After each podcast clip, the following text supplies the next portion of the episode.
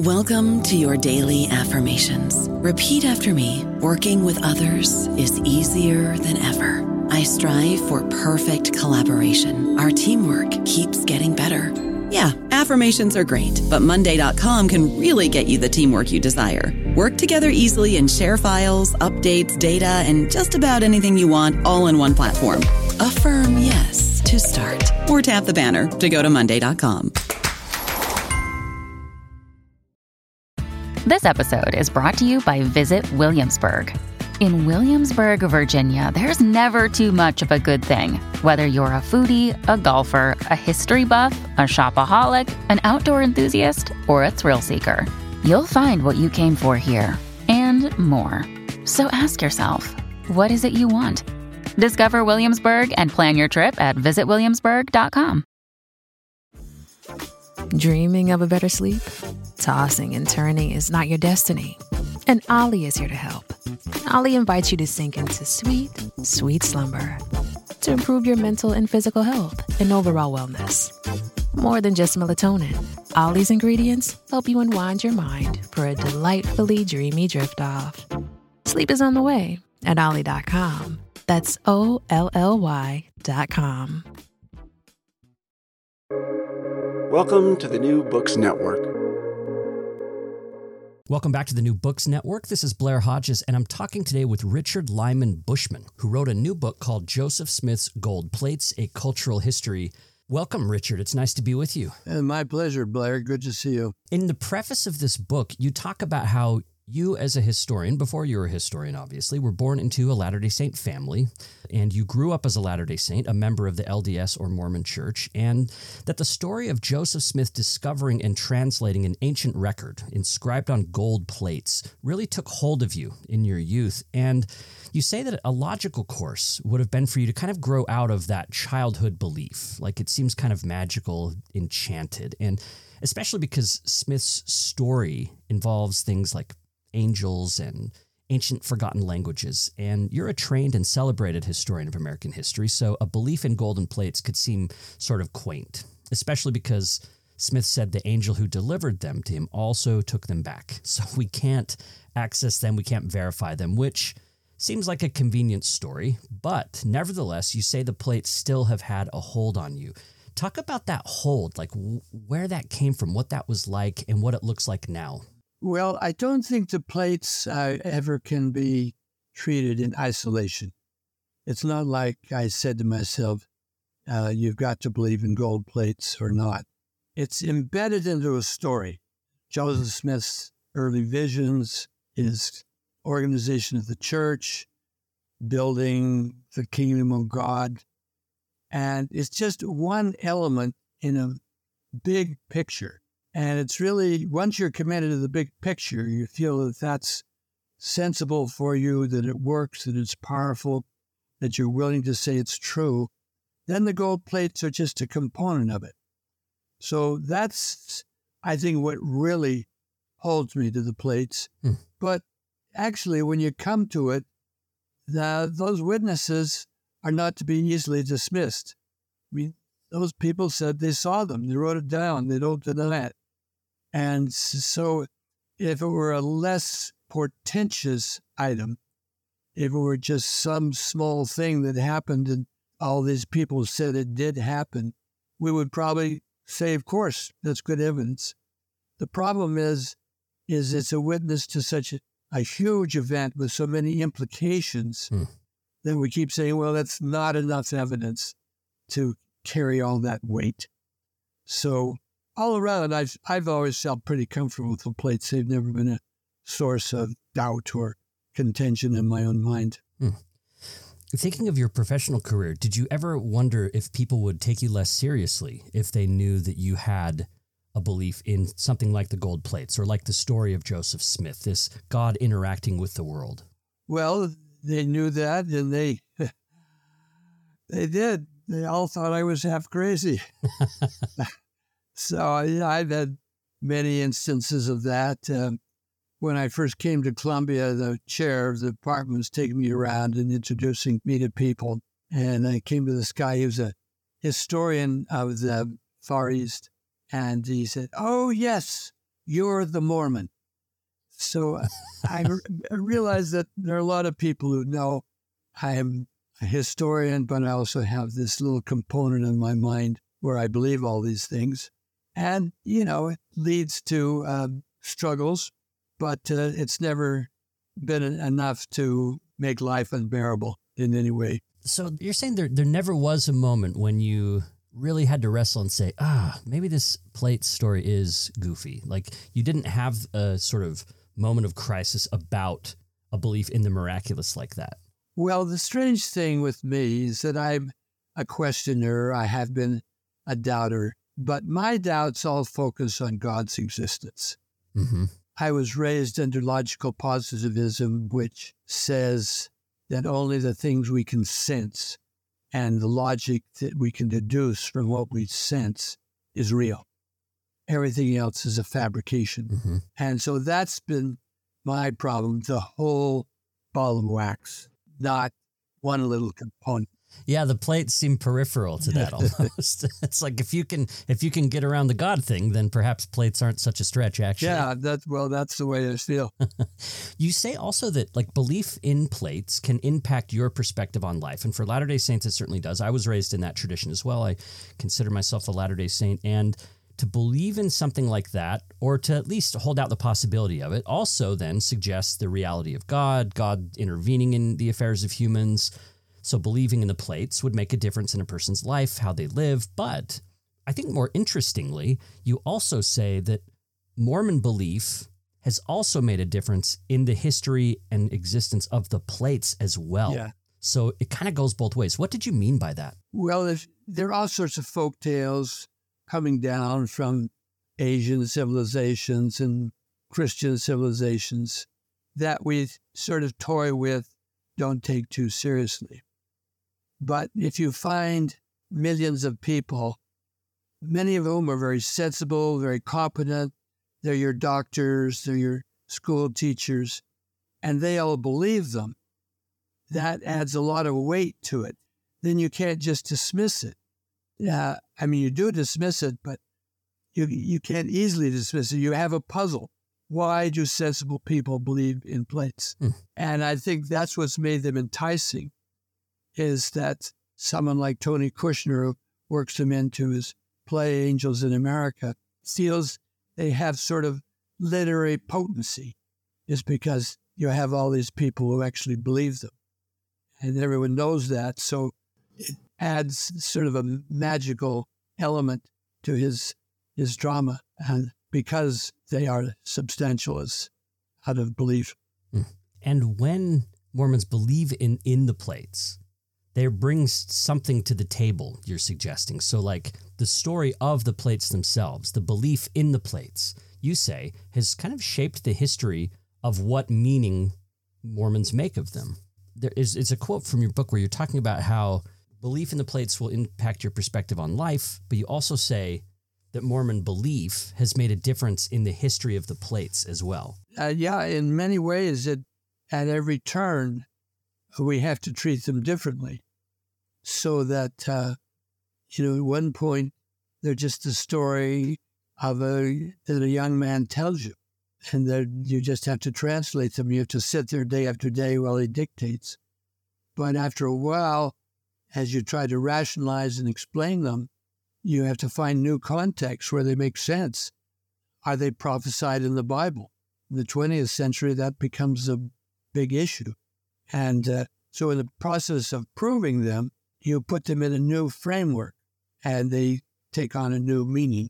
Early on, critics started referring to this record as the Golden Bible. Yeah. Uh, they would sort of make fun of Joseph Smith, and the name Golden Bible itself kind of gets at the crux of the paradox of the plates, it seems like, because golden, speaking of some material, earthly thing, gold, and then Bible, which speaks of the heavenly. And you're talking about how the plates sort of exist in that in-between space, especially because they're not accessible now, that they were a material thing that speaks of heavenly or eternal things. Yeah.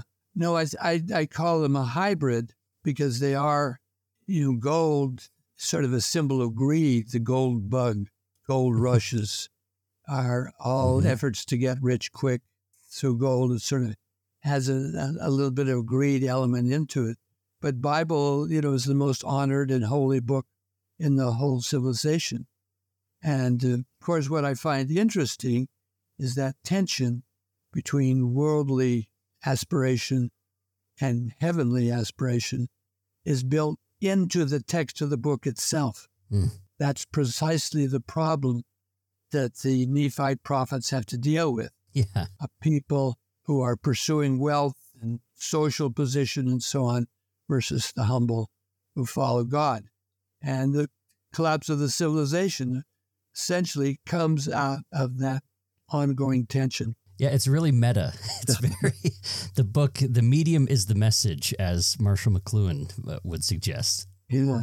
And it also speaks to Joseph Smith's own growing understanding. You talk about how in the book, Joseph Smith came to an understanding of the plates himself, according to his accounts of how he found them and how he knew about them and what it was like for him to discover them. So his accounts describe a change in his own understanding, uh, that his understanding of the plates changed over time. Let's talk a little bit about Joseph Smith confronting the plates and how his understanding shifted. Yeah, well, part of being a Mormon and hearing this story over and over as you grow up is the feeling that it was natural.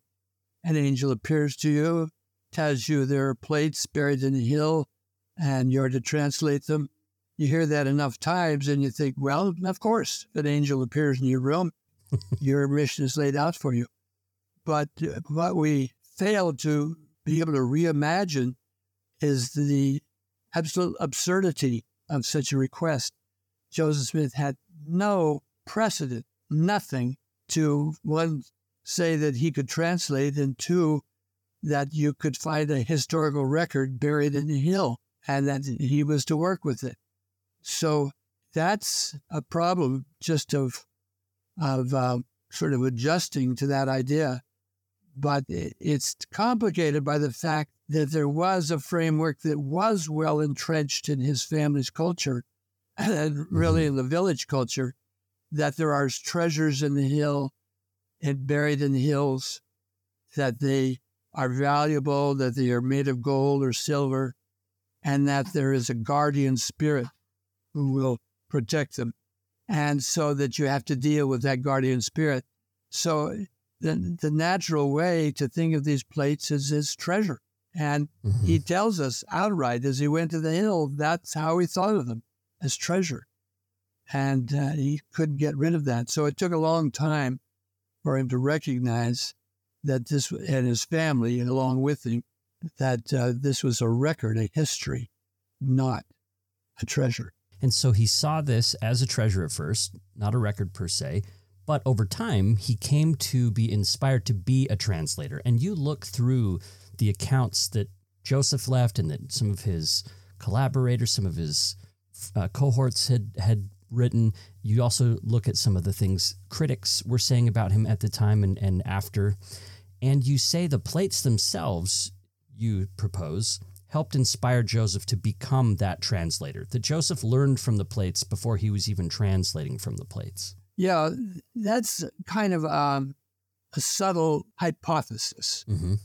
And it's it's very difficult to prove. But what I'm trying to say is that Joseph Smith, over the four years from when he first heard about the plates until he retrieved them, learned, became convinced they were a record, but not until he got the plates did he think he was to translate, which was totally out of line for him, far beyond his education. It was not something he would ever aspire to. And what persuaded him that? Well, first of all, receiving the plates and finding them with a language on them. He tell, told Joseph Knight when he brought them back, the plates back from the hill, I want them translated. So then he finally saw translation is a problem. And of course, it takes him a while to realize that he is to translate. He thinks he'll take them to learned men and they will help him translate or translate them themselves. But uh, it wasn't, it took months for him to realize that he was to translate. And it seems like there was this crossover in the sort of magical lore that you talked about, the treasure digging the guardian spirits, that there was some crossover in that culture and then how he ended up translating, which has caused some controversy to the present, even among members of the church, especially when it comes to how Joseph translated the records. So there's an earlier account where Joseph's brother, this is in the eighteen thirties, where Joseph's brother says, Joseph's going to tell us how he translated the Book of Mormon now. Take it away, Joseph. And Joseph gets up and just says, I translated by the gift and power of God, and it wasn't given to the world to know all the particulars. So Joseph isn't being outright, like, here's how it worked, A B C. And so we have these different accounts. We have accounts of Joseph using these spectacles that came with the plates, these precious objects. We also have accounts describing him putting a stone in a hat. And for years, the institutional church emphasized the first kind of description of how that worked, but has since come around to say, yeah, the stone in the hat situation seems to be hold up according to the records that we have, and we possibly even have that stone that he used. And some members of the church have resisted that and said, no, that's that's not right. Uh, that doesn't sound right. So maybe talk a little bit about that controversy over the translation method and what it suggests about how Latter-day Saints and others think of the plates and how they were translated. Yeah, it's been quite a, a problem. There are pretty good witnesses, David Whitmer and uh, Emma Smith notably, who said he used a stone in a hat. Eventually, he probably started out using the the uh, Urim and Thummim when Martin Harris was translating. But it's remained controversial. And finally, officially, the church has recognized the validity of these comments about using the seer stone. So that's been accepted. But there are scholars, Jonathan Neville and Jim Lucas, who have said, no, that's not uh, correct. Uh, it was the Urim and Thummim. He used the Urim and Thummim to the, um, from beginning to end. I stand aside from that controversy. I just don't think there's enough evidence. Hmm. I do think uh, David Whitmer's and Emma Smith's comments have to be taken seriously. I think there's a very good chance he did use the seer stones, but uh, there's just not enough to nail it down. So we're going to have to live with what we've got. It kind of reminds me of in early New Testament studies, scholars apply one of these criteria to the text to determine whether it was an early account, is the criterion of embarrassment. And it's basically like if the text makes a claim that that later Christians might have found uncomfortable or sort of embarrassing, the scholars would say that maybe that increases the likelihood of that being an earlier st- thing that was probably a real story. And I couldn't help but think about that criterion when I think about the seer stone, because it seemed like even Joseph Smith himself would sort of distance himself from some of the earlier treasure digging lore and maybe not be as comfortable saying, yeah, I put a, I put a stone in a hat and put my face in it. Like it doesn't, it, the criterion of embarrassment would suggest yeah. that the fact that Emma, his own wife, would tell that story, that could increase the veracity of it, or like, oh, she's she's not going to make that up later yeah. on, you know. Well, I think there's some truth to that, because I think there was a point at which embarrassment did affect rather profoundly uh, the stories the Smiths told of these early years. And it occurred when E D. Howe published Mormonism Unveiled in eighteen thirty-four, in which he brought charges not so much against the story, but against the family's character. They were told, said to be liars, that they deceived, that they were no good, they were superstitious. And that was based heavily on their money-digging exploits. They were um, thought to be a lower grade because of of what they had done, the searching for uh, treasure. And so while before the family had not been particularly embarrassed by it, from that point on, they made this. From eighteen thirty-four on, the accounts made every effort to minimize the um, gold digging history they had.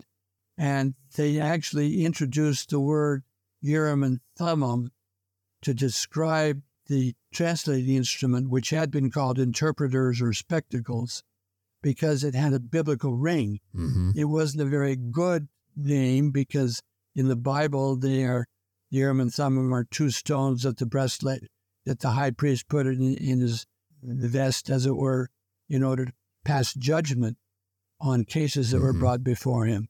They weren't really translating instruments at all, but they gave some dignity and some biblical mm. basis to the stones. So after that, everyone used the word Urim and Thummim to describe the stones in order to sort of obscure the treasure-seeking roots of the thing. I don't know about you, but I'm very busy, and I don't have a lot of time to cook. That's why I subscribe to Factor. Eating better is easy with Factor's delicious, ready-to-eat meals. Every fresh, never-frozen meal is chef-crafted, dietitian-approved, and ready to go in just two minutes. You'll have over thirty-five different options to choose from every week, including Calorie Smart, Protein Plus, and Keto. These are two-minute meals. Factor meals are ready to eat and heat, so there's no prepping, cooking, or cleanup needed. They're flexible for your schedule. Get as much or as little as you need by choosing your meals every week. Factor is the perfect solution if you're looking for fast, premium options with no cooking required. Sign up and save. We've done the math, and this is important. Factor is less expensive than takeout, and every meal is dietitian approved to be nutritious and delicious. Head to factor meals dot com slash N B N fifty and use code N B N fifty to get fifty percent off. That's code N B N fifty at factor meals dot com slash N B N fifty to get fifty percent off. That's Richard Bushman. He's Gouverneur Morris Professor Emeritus of History at Columbia University, and we're talking today about his book, Joseph Smith's Gold Plates, A Cultural History. Well, Richard, your next chapter looks at how the translation itself, how Joseph's Book of Mormon talks about the gold plates. The book talks about the plates a lot. You say it mentions the plates over one hundred times. And what do you get from the Book of Mormon text itself about the physical record? Well, what interests me about the Book of Mormon is how explicit and detailed it is in describing the writing method, how what materials were used and how is it done. You don't get any of that in the Bible. The Bible doesn't describe what it's written on. If you were just guessing, you'd probably say parchment, but it's not really known. But the Book of Mormon talks about it as part of its own self-consciousness about editorial process. It's it's very much aware of people writing down the plates, passing them on to some someone else, insisting that the record must be kept. So it's a book whose editors are describing the process they used to put the book together. And that's something you don't find in the Bible, but is everywhere in the Book of Mormon. Right. And what does that suggest to you in your wider story of looking at the cultural history of the plates, that the record itself is so self-referential? Well, I find it peculiar uh, that it should be, especially because concurrent with the development of the Book of Mormon, there is this movement sometimes called the higher criticism, which is questioning the methods by which the Bible was written. So the very questions that the Book of Mormon is explicit about are the questions that scholars are asking about the Bible, in which the Bible is silent on, but which they're able to sleuth out and devise a system saying that it's an editorial work, various manuscripts are blended in one way or another, transition points are inserted, and so on. And uh, that process, which seems shocking to standard Christians who thought every word was inspired and just came from God's mouth to the written page, they felt uncomfortable hearing about the process. The Book of Mormon is very explicit about, quite openly.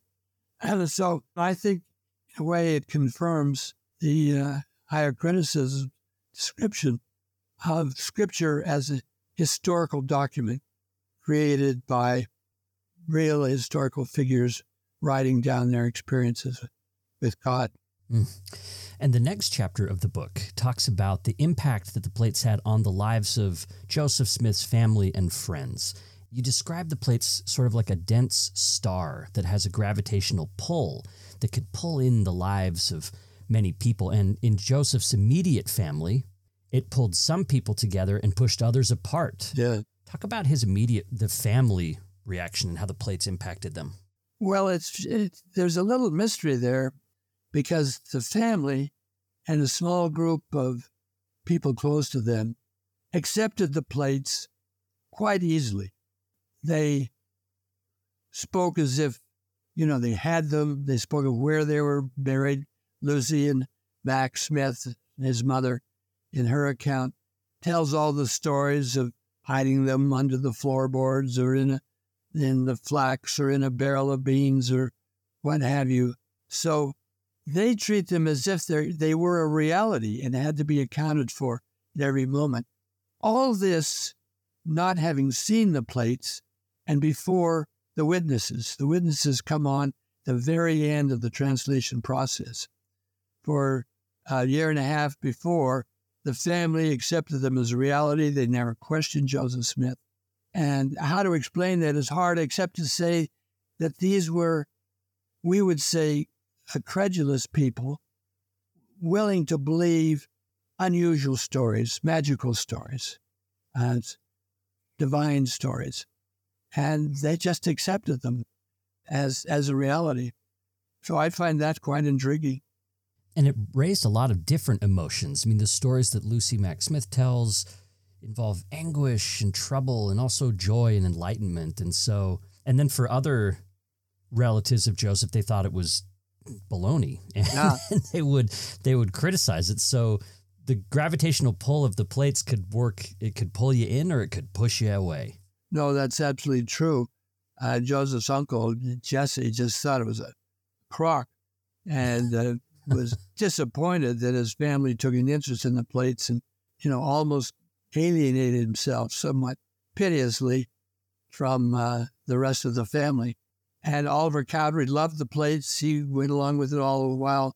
Martin Harris was suspicious, always uneasy, wanting to believe, not quite able to believe, and so always looking for a witness, and all the time frightened to try to look at the plates. You know, he held them on his lap.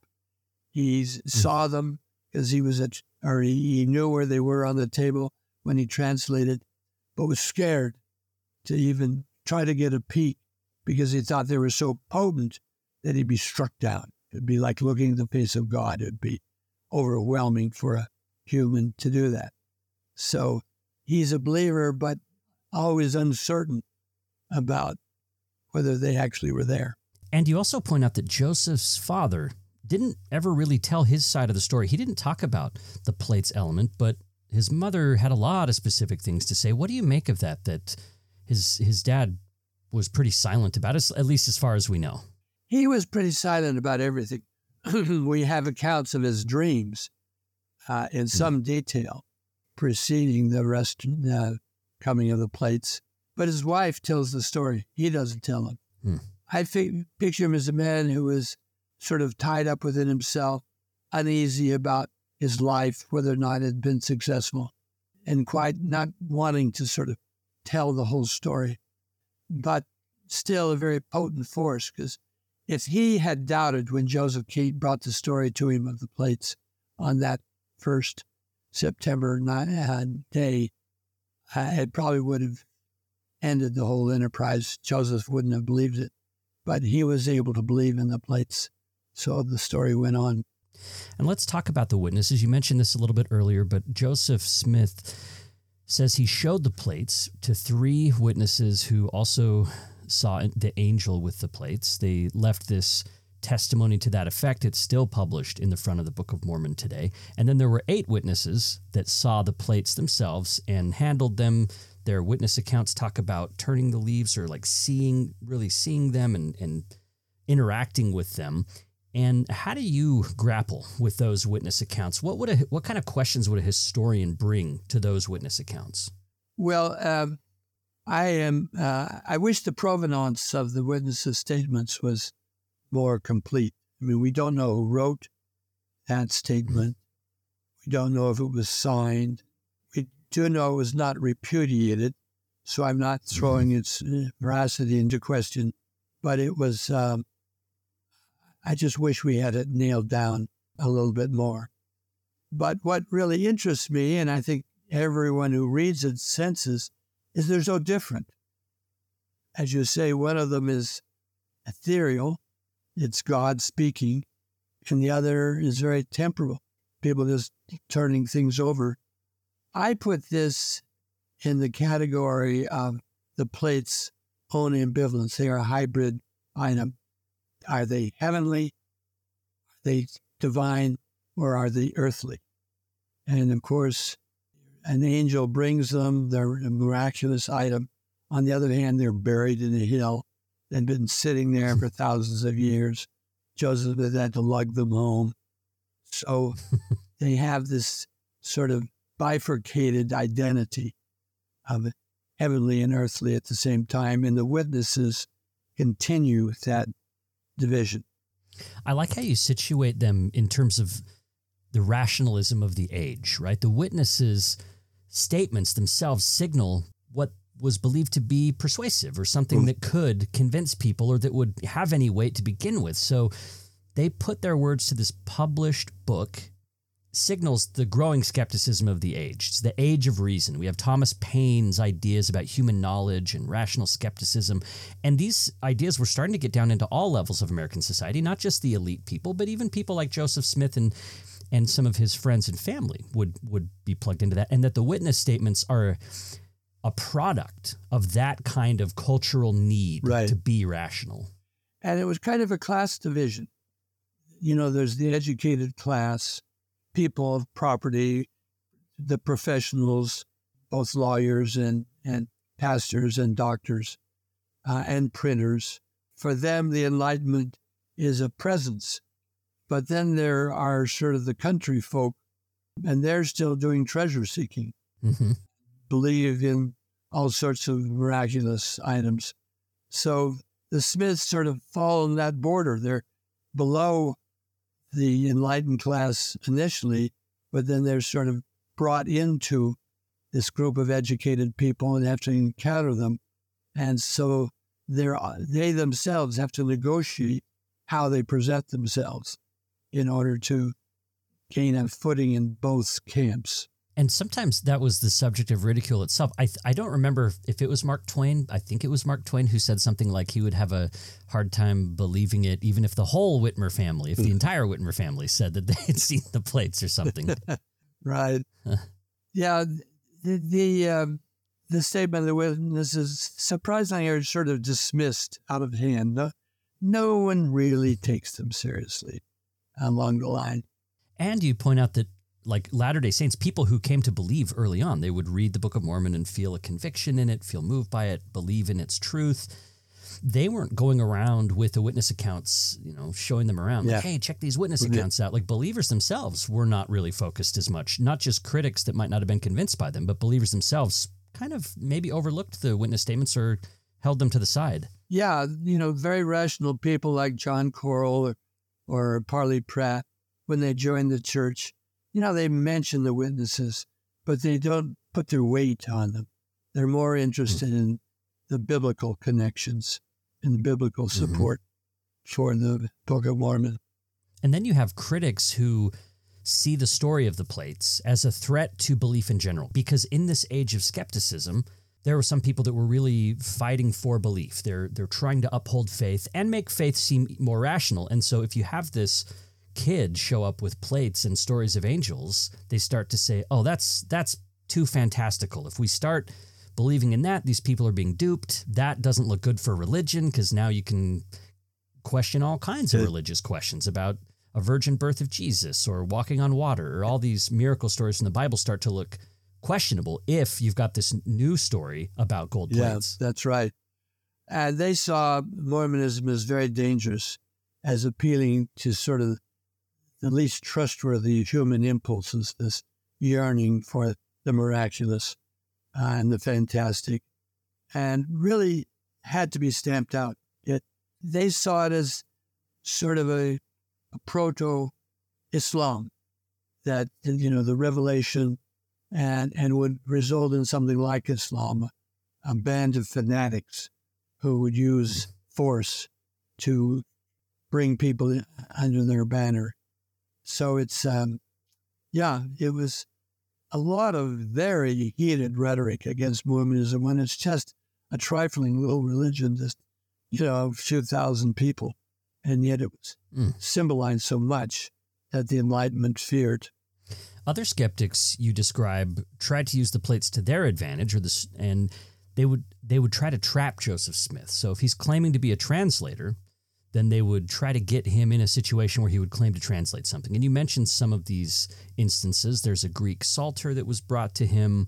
There's the Kinderhook plates, which were manufactured at the time, and people brought them out, and they said, hey, we found this record, and you're a translator. What did you make of those stories? Did they call into question Joseph's story of the plates? Were those effective ways for skeptics to go after Joseph Smith? Well, they didn't prove to be effective. They um, thought they trapped Joseph Smith and caught him falsely trying to translate them, but no one paid much attention to them. What interested me about that was what it says about Joseph Smith's own situation. You know, here he was, he was given this gift to translate, which was, you know, as much a shock and a marvel to him as to anyone, and then told that he was to be a continue as a translator. And there were many documents that were would come to light, which he would translate to the benefit of mankind, but he never knew where they would come from. You know, the Book of Abraham just is a set of scrolls that a, that a traveling exhibitor was showing to people. From and uh, so when someone comes with the Greek psalter, or with a set of buried plates with characters on them, he had to sort of give it a try. Is, is this uh, my next Book of Abraham, my next Book of Mormon? So it put him in a funny position.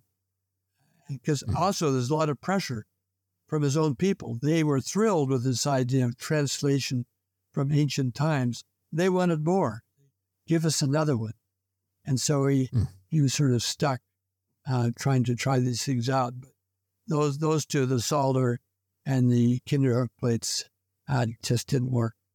And I think it, it kind of becomes clear that a person's predisposition to believe or disbelieve Joseph Smith helps determine what they make of a Kinderhook plate story, for example. So if someone's more inclined to believe Joseph, that wouldn't cause a problem. If they're less inclined to, then they would say, oh, this guy is a fake. And I was interested in your point that for Joseph, you could say, oh, he was just an egotistical person who, if he's presented with this opportunity to show off his claimed translation skills, of course, he's going to just say some stuff. Uh, or your take, which is that Joseph's attempt to translate those forgeries, he didn't dismiss them out of hand, signals a belief that in, in himself that, okay, I am a translator. I should give this a try and see what I can do. So you could take it as Joseph being sort of a, a con artist, or a sincere person who's like, well, I'm, okay, let's let's see what we got here. Yeah, yeah. I think that's right. Again, that's exactly the way I, I feel about it. Chapter six, I think, the next chapter, might be my favorite chapter in the book. Uh, it's about fascination. And this is a chapter where you trace public reception of the gold plates through the nineteenth into the twentieth centuries. And you trace a really fascinating development here. So early critical accounts that we've talked about simply accuse Joseph Smith of outright fraud. This is a fraud. This gold Bible story is is goofy. Within a few decades, though, after Smith was assassinated in the eighteen forties, you see some attitudes changing. You see the public rhetoric around the plates changing to more an interesting curiosity, or a quaint curiosity, right? Yeah, they become a tale to tell. They come at a time when the printing presses are really coming into their own, all sorts of magazines and newspapers hunting for material. And they appeal to an audience that wants stories. And so there are writers like W T Purple who sort of pick up this story. And they're not condemning, they're not trying to stamp Joseph Smith out, they're not calling him an imposter. They think he's an intriguing tale to tell. And so that comes along. And then that's followed by novels like Lily Dougall's at the end of the century, where she really tells the whole story of Joseph Smith in sort of a sympathetic way. You can't just say he's an idiot, because that makes the story dull. You have to have some real psychological yearning or striving in there. And uh, so they sort of fit into this interest in the fantastic. And uh, Joseph Smith is very helpful, very appealing story for them. I loved that arc, seeing the vitriol and sort of anger and panic of the first encounters with the plates, moving into this curiosity, curio cabinet situation, and then moving into a more psychologically complex and interesting literary approach to right. Joseph Smith. None of those people saying Joseph literally had plates or was was exactly what he said he was, but becoming more sympathetic over yeah. time. And Lily Lily Dougall's was especially interesting to me. I'd never heard of this. The novel she published in eighteen ninety-nine, The Mormon Prophet. Where did you find Lily Dougall? You know, I think it was just a Google search of some some sort. I can't remember how I stumbled wow. onto her. But I was surprised, too, that we've never seen her before. Right. Because, you know, she was a notable figure, you know, a minor novelist, but uh, respected, and uh, a s- serious religious person. And uh, she took Joseph Smith very seriously. She wanted to understand him. I saw her, I mean, she's not really in the same vein as Fawn Brodie, a later historian who wrote a biography of Joseph Smith, but there was some similarities between Lily's take and Fawn's. Uh, maybe talk about some of those, what stood out to you between what Brodie and Dougal were doing. Well, I think they are in a succession. They belong together. Fawn Brodie was a little more inclined to the psychological. Lily Dougall was a little bit. She knew William James and talked to him about Joseph Smith, but she has a novelist's imagination. Fawn Brodie would try to uh, root her analysis in psychoanalysis. And hmm. so she is trying to put Joseph Smith into a type of a deceiver, uh, someone who meets his psychological needs by pretending t- to be someone. And, of course, Mormonism resents the little tinge of ridicule. She's always slightly making fun of Joseph Smith. He's amusing, but sort of a little bit of a sneer, as she writes. So, um, but they, I think they both are in succession to one another. Mm. It made me want to read Lily. Did you read the whole novel? Yeah, I did. Uh-huh. Mm. Yeah. You, you know, it begins with this woman who sort of stumbles onto Joseph Smith, uh, has this deep experience. She's converted. She marries a Mormon. She goes with the Mormons and finally breaks away and goes back to her family and uh, someone named Ephraim, who she was destined to marry and did marry in the end. But all the while being sympathetic, but also rational, because the heroine is sort of in a trance when she joins the church, is baptized, and then marries, and then is sort of disillusioned, and then carries on out of loyalty to her husband, all the while sort of speaking as the rationalist, pointing out the flaws uh-huh. in the story. Finally, her husband is shot at Hans Mill, and so she is free to go back to her family and her old life. So there's this sort of this episode from eighteen thirty to eighteen thirty-eight, let's say, where she's in the Mormon camp and coming on.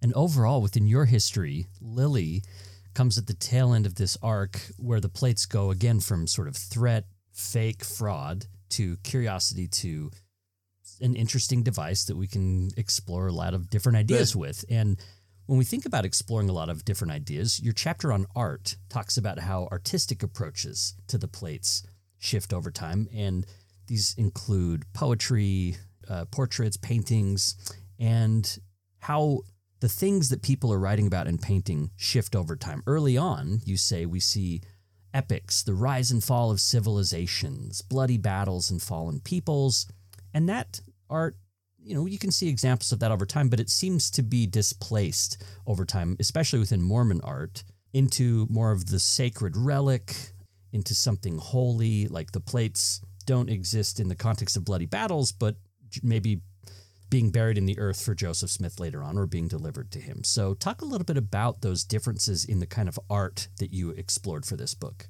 Well, there's a strange disjuncture there. Poetry about the plates from the eighteen nineties on, for almost a whole century, is absorbed with the plates as the remnant of a lost civilization. And the note in the bottle that tells the story of a great people who died. The, the artists, the painters, didn't follow that. No, they're more interested in Moroni revealing the preach to Joseph Smith, the moment, the beginning of the Restoration. And so it takes a while, and really Arnold Freiberg, so far as I can tell, I may have missed something, uh, is the first one in the forties and fifties to tell the story of a great people who crashed at the end, and hmm. those famous paintings. So by sort of the nineteen fifties is kind of the high point of that. Clinton Larson is writing his stories in this vein of a fallen civilization, Freiberg's painting.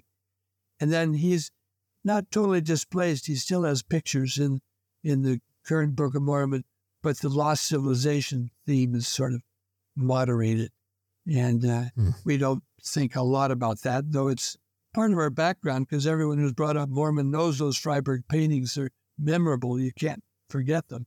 So we still, mm. that's one element of the way we think of the plates as the bearer of this horrible uh, episode in human history.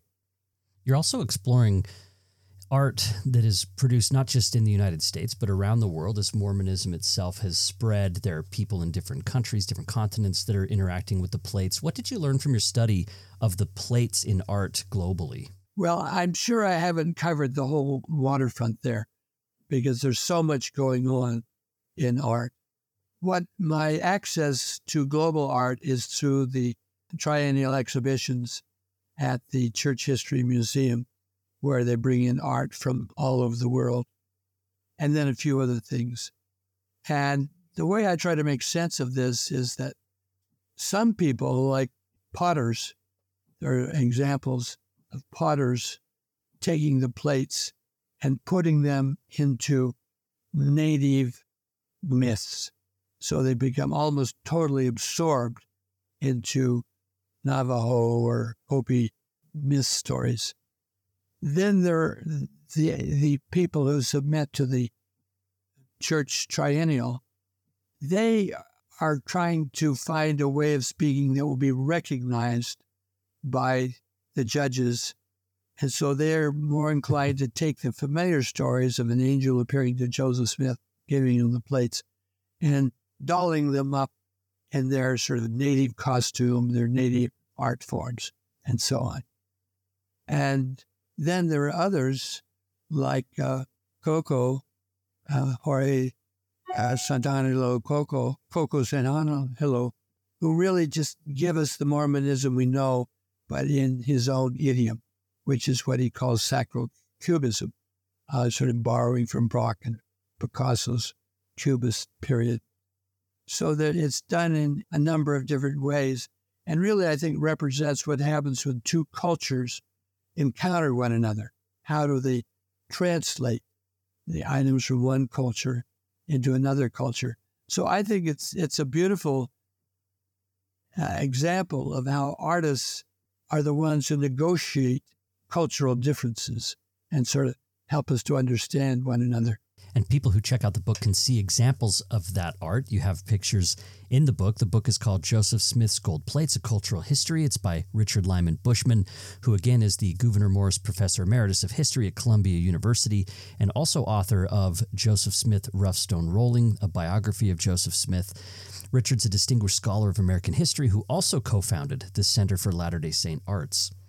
All right, Richard, let's talk about an intriguing question that a child wrote to a church magazine.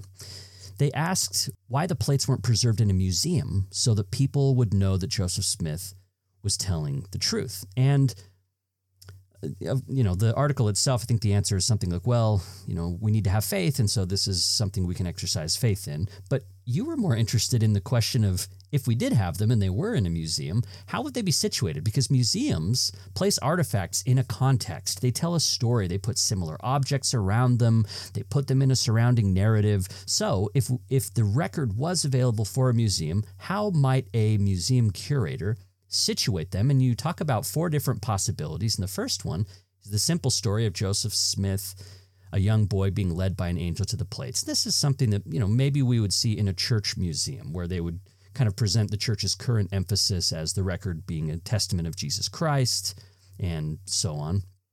Another example you say would be the skeptic's story of uh, this plates as an imposture. They're contrived to deceive the public. What would a display look like with if that was the museum's approach? Well, I think the um, even if you call them an imposture, you have to explain where the idea of the imposture came from. And that is a big problem. It's not altogether evident where Joseph Smith would get the idea of plates.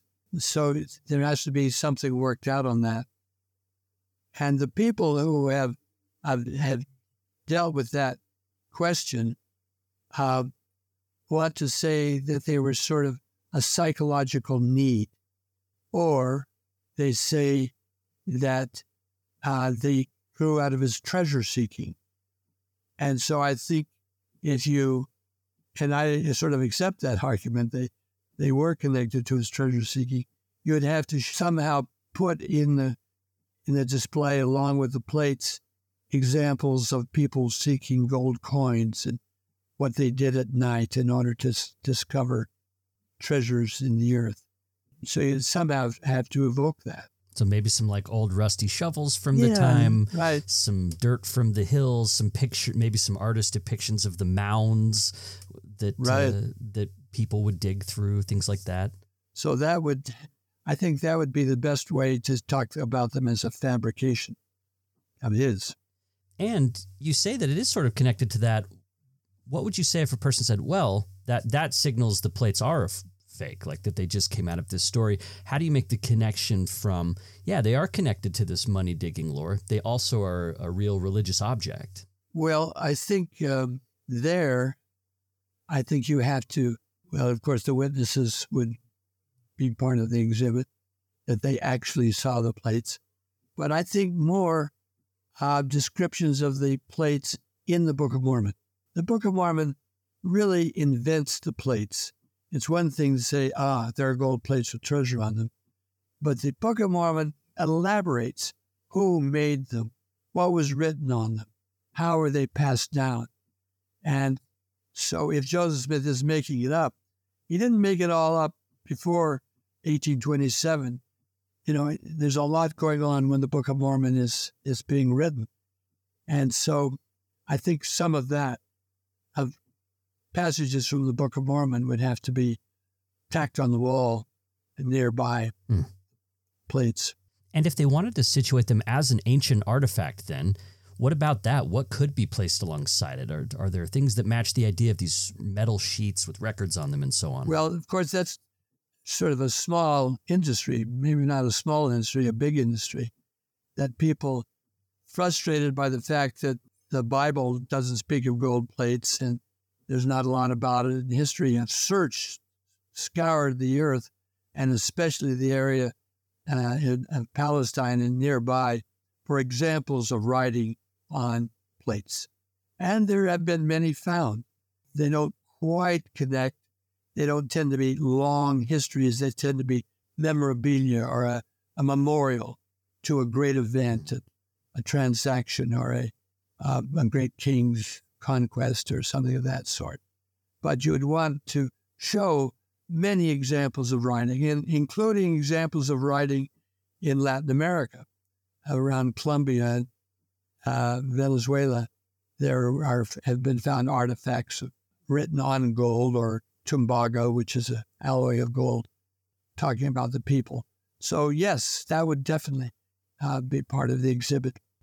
When you're situating the plates alongside other kind of sacred records and relics, you talk about how they kind of stand alone. You compare them to Moses' stone tablets. You talk about the Tibetan Buddhist terma, which are these texts that are said to be buried in the earth by a great written by a great master that are later dug up and translated by a contemporary in sort of a Joseph Smith-like story. But when you think about those contexts, you still say the plates remain unique. Yeah, well, I'm saying two things at once there. They don't quite fit. They're not quite like the tablets, as, as we all sense. They're not like a relic, which has a different function. Relics are to gain the powers of heaven through a saint who is associated with the relic. And then the terma, the substance on which they're written, whether a leaf or bark or whatever, is of no import and is very temporary. So they don't ever fit perfectly. But what I really want to say is through the history of world religion, there have been objects that have borne messages and have promised contact with the divine. And the Book of Mormon sort of is one, not completely parable, but similar.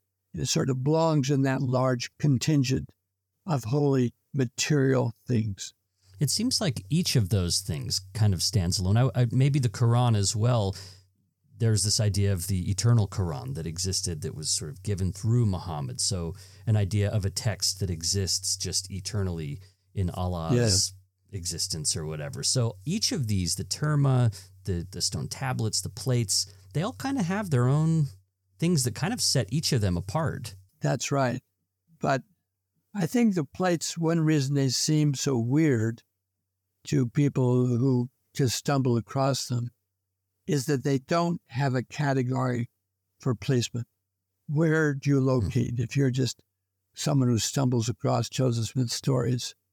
And I'm hoping to provide a context that doesn't really explain everything, but uh, allows you to say, ah, yes, well, that's what religious people do.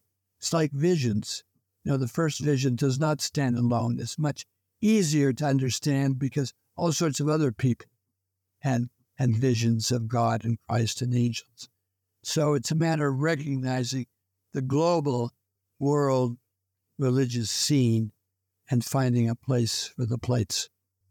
That's Richard Bushman. We're talking about Joseph Smith's Gold Plates, A Cultural History. We'll take a break and be right back with more on the New Books Network. Hmm, is it that late? Dad'll be here any minute. Better tell Mother she's needed in the kitchen. Ah, yes, the classic nuclear family. Dad, mom, two kids, a white picket fence, and everybody knows their role. I grew up believing this was the one right way to be a family, and I believed that until I started getting to know real people who didn't fit that mold. We're watching this old nuclear family model explode in real time, but we don't need to hit the panic button. We can let curiosity lead the way. I'm Blair Hodges, host of Family Proclamations. I'm on a quest to find out everything I can about family, gender identity, and sexuality, and I want you to join me. On this podcast, I'm talking to best-selling authors about marriage, divorce, cohabitation, single adulthood, parenting, childlessness, adoption, fostering, gender identity, human biology, and lots more. We'll learn about different families and identities, past, present, and future. So please get ready to surrender old stereotypes and embrace new perspectives. There's no single way to be a family, and every kind of family has something we can learn from. Check out Family Proclamations anywhere you get your podcasts and at family proclamations dot org. Presented by Fireside with Blair Hodges. Ah, dinner time. This is the time for pleasant discussion in a thoroughly relaxed mood. Welcome back to the New Books Network. This is Blair Hodges. We're with Richard Lyman Bushman today talking about his new book, Joseph Smith's Gold Plates, A Cultural History. Richard, let's talk about re-enchantment, something that scholars have been fascinated by over the years. A century ago, there was a German sociologist, Max Weber, who said that as education grows, as rationality spreads, the world becomes disenchanted.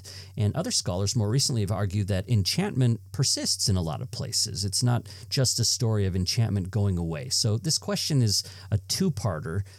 First, how do you define enchantment?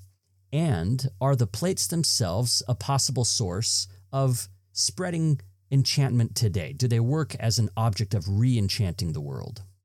Well, it's a, a lot of people who would associate themselves with enlightenment, with scholarship, with sensible modern reason, believe that enchantment is a useful idea. It's useful as a way of hypothesizing some great force, some spiritual force that brings people together. It could be humans who, you know, we have a kinship with the South Pacific or Africa or East Asia, because we're all humans and there's something that unites us. So that is one way of saying enchantment is useful as a way of thinking. Another way of thinking is that there's some force like this that unites us with nature, that we have to respect trees and animals because somehow we're all part of something. So Reenchantment nowadays means hypothesizing spiritual forces uh, that bring us together. In most areas, those who uh, advocate this line of thinking don't necessarily want to go back to standard religion. They're not going to talk about necessarily about the resurrection of Christ or the parting of the, the Red Sea or the gold plates. So I'm not sure that uh, the gold plates have a, a role, but I think in some general way, the Mormon way of thinking that presumes there are powers beyond our normal senses that prevail upon the world, that create the world, that link us as brothers and sisters, and which allow for the appearance of gold plates. We are, there's some kindred spirit between us and those who are enchanted, who believe in the revival of enchantment.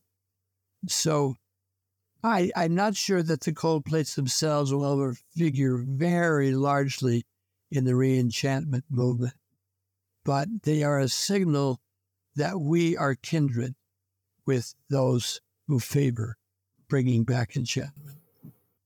For you, over the course of this project, did your view of the plates in general change? How did doing this project impact your own experience? Because you approach it as a historian, but also hold the plates as a kind of believer. So how did how did you change in the course of this project, which has you've been working on for, I think, a decade at least, yeah. right? Yeah.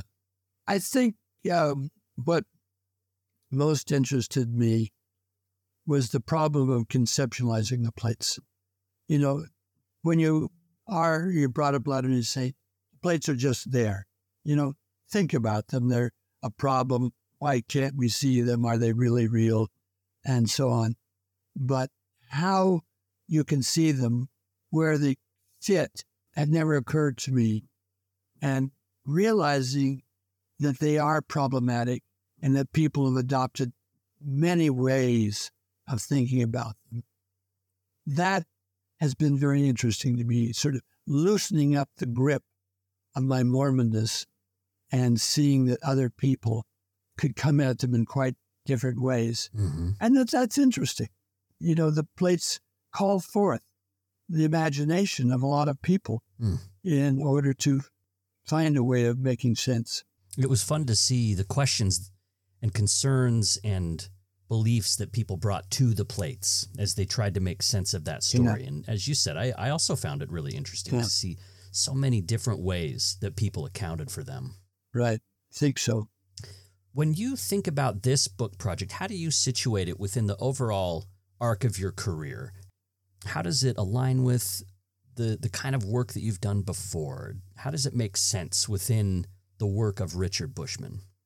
I'm becoming a little more self-conscious about myself, partly through people asking questions like you're doing right now. But I realize that um, what interests me is just what we've been talking about, locating events, people, objects in their culture, because nothing stands alone. Everything is connected in some way or another. And um, that's what I've been doing. Is, you know, when I wrote my first book about revivalism, The Great Awakening, I was trying to say, what's going on in society? What bears on all the people who go through the Great Awakening? And the same is true for the book on refinement, which talks about the material world, you know, mansions and fine clothing and dancing and street and city design. What is the culture that affects decisions, gives value to what's been done? And so the gold plates is exactly that. It just carries on that methodology into uh, an object that's important in my life. I, w- I will add one more thing to that and, and another side of it. For some reason, when I write about my own people, my own faith, my own tradition, I am attracted to difficult problems. You know, Leonard Arrington began writing about Mormonism in a way that was meant to make sense to the world at large. And the Great Basin Kingdom is a masterwork. But it's about the economy. And mm-hmm. others who wrote, you know, they write about railroads or this or that. I wrote about Joseph Smith, so I had to take on all his revelations, the first vision on down. And so I was willing to try to make a context for that. And then for this book, I take the most problematic and troublesome part of all his revelations to gold plates and try to make sense of that. So I don't know if I'm trying to pursue my own uh, struggles or my own concerns about my religion, but I want to sort of dig out the most difficult problem and try to cope with it. And maybe describe the difficulty one more time, because when some people hear about Joseph Smith and think about difficulty, they might think about something like revelations about polygamy, right? Yeah. Or or things that, that are troubling to the moral consciousness of people today. So when you're talking about the plates as a problem, it seems like you're you mean that in a really specific way about what problem they are. That's right. Uh, I'm less concerned with social problems, like polygamy, like gay marriage, and so on. I have to deal with them, but they don't intrigue me. What intrigues me is reality. What are the things that are real? It goes back to my original concern about, is God real?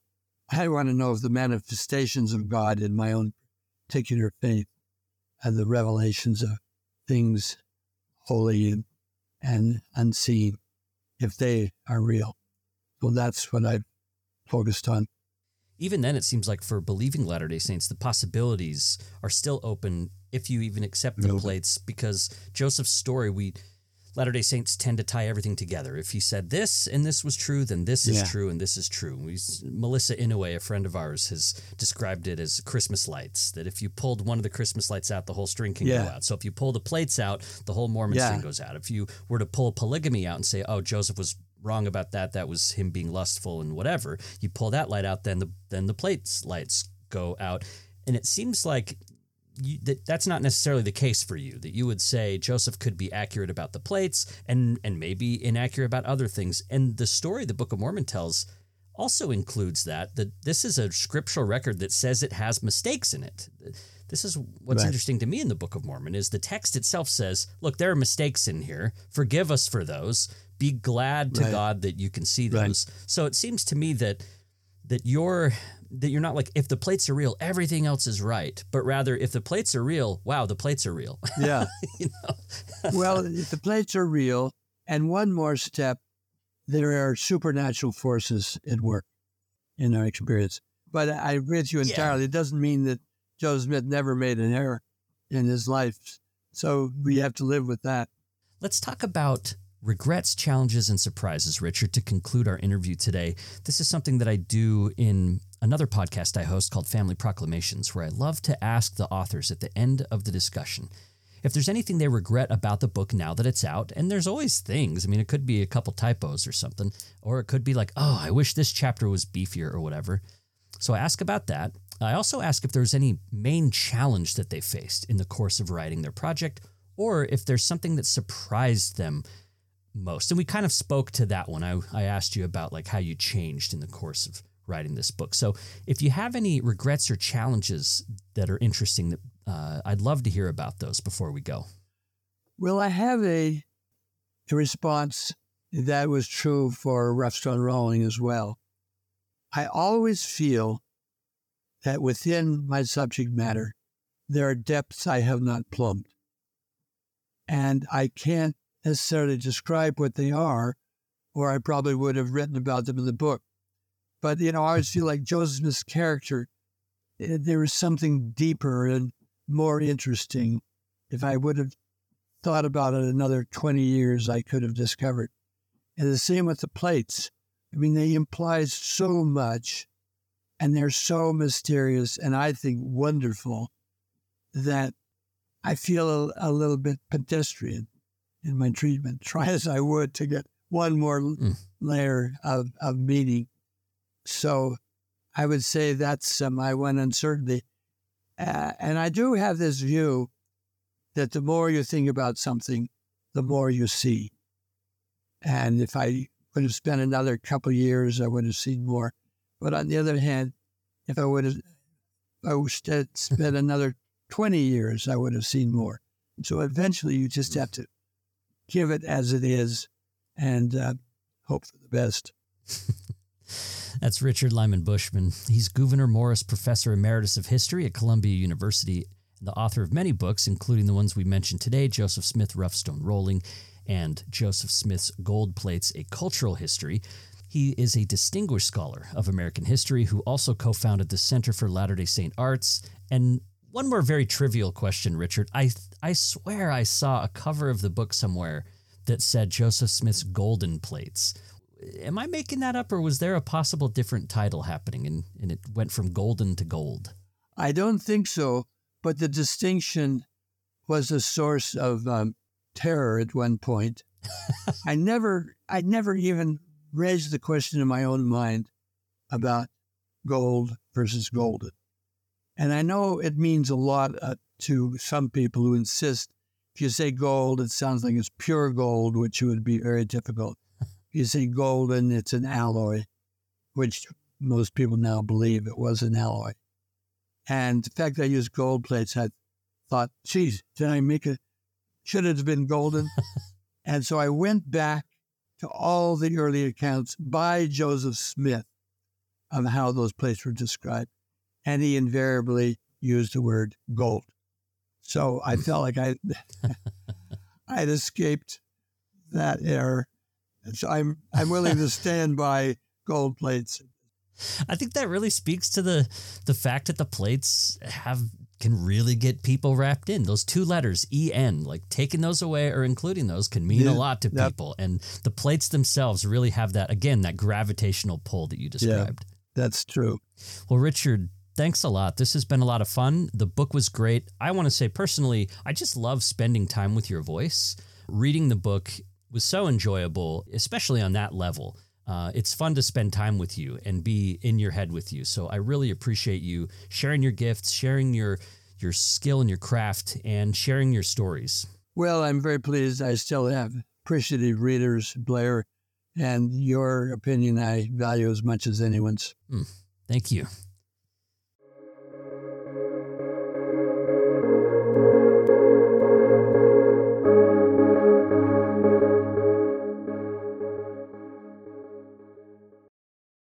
Lucky Land Slots, you can get lucky just about anywhere. Dearly beloved, we are gathered here today to... Has anyone seen the bride and groom? Sorry, sorry, we're here. We were getting lucky in the limo and we lost track of time. No, Lucky Land Casino, with cash prizes that add up quicker than a guest registry. In that case, I pronounce you lucky. Play for free at Lucky Land Slots dot com. Daily bonuses are waiting. No purchase necessary. Void where prohibited by law. eighteen plus. Terms and conditions apply. See website for details.